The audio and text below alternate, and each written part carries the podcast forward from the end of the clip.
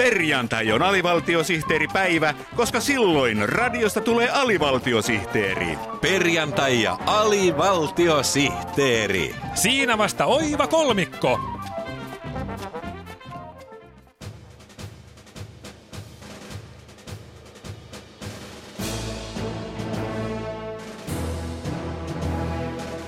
Katse radioon päin.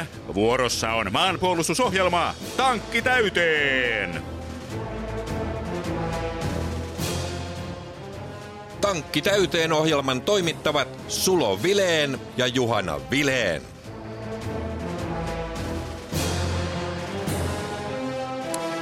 Maanpuolustusrintamalla on tehty yllätyshyökkäyksiä, harjoitettu hakuammuntaa ja hautauduttu syvemmälle poteroihin, joten meillä on jälleen tankki täynnä mielenkiintoisia uutisia. Sotilaiden eläkeijän nostamiseen tähtäävät suunnitelmat ovat aiheuttaneet sanasodan sotilaspiireissä. Suunnitelman mukaan upseerien eläkeikä nousisi jopa viisi vuotta. Upseeriliiton mukaan tämä on kohtuutonta, sillä esimerkiksi siviilipalvelus kestää vain alle 12 kuukautta.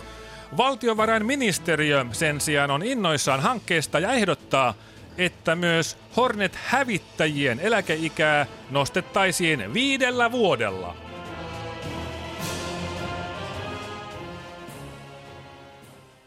Mutta ensin asiaa kasarmien kunnosta.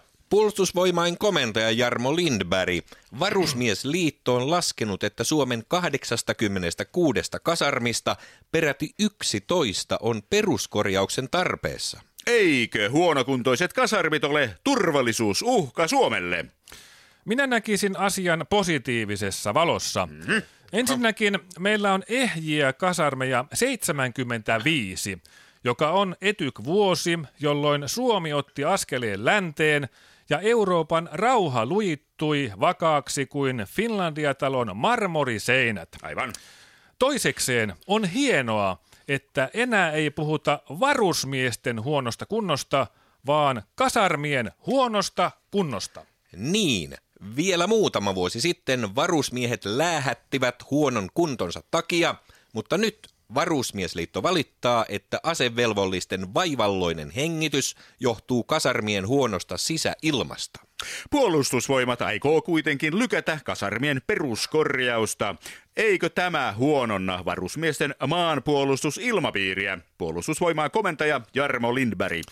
Myös kasarmien sisäpuolisen ilman puolustus on osa Suomen kokonaisvaltaista ilmapuolustusta.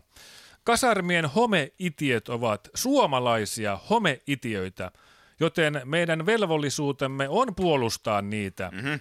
Suomi on itiön ja lännen välissä. Tälle tosiasialle me emme mahda mitään.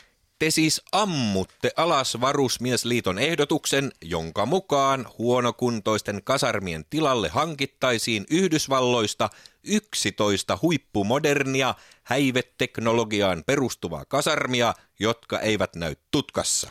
Varusmiesliiton huoli on aivan turha.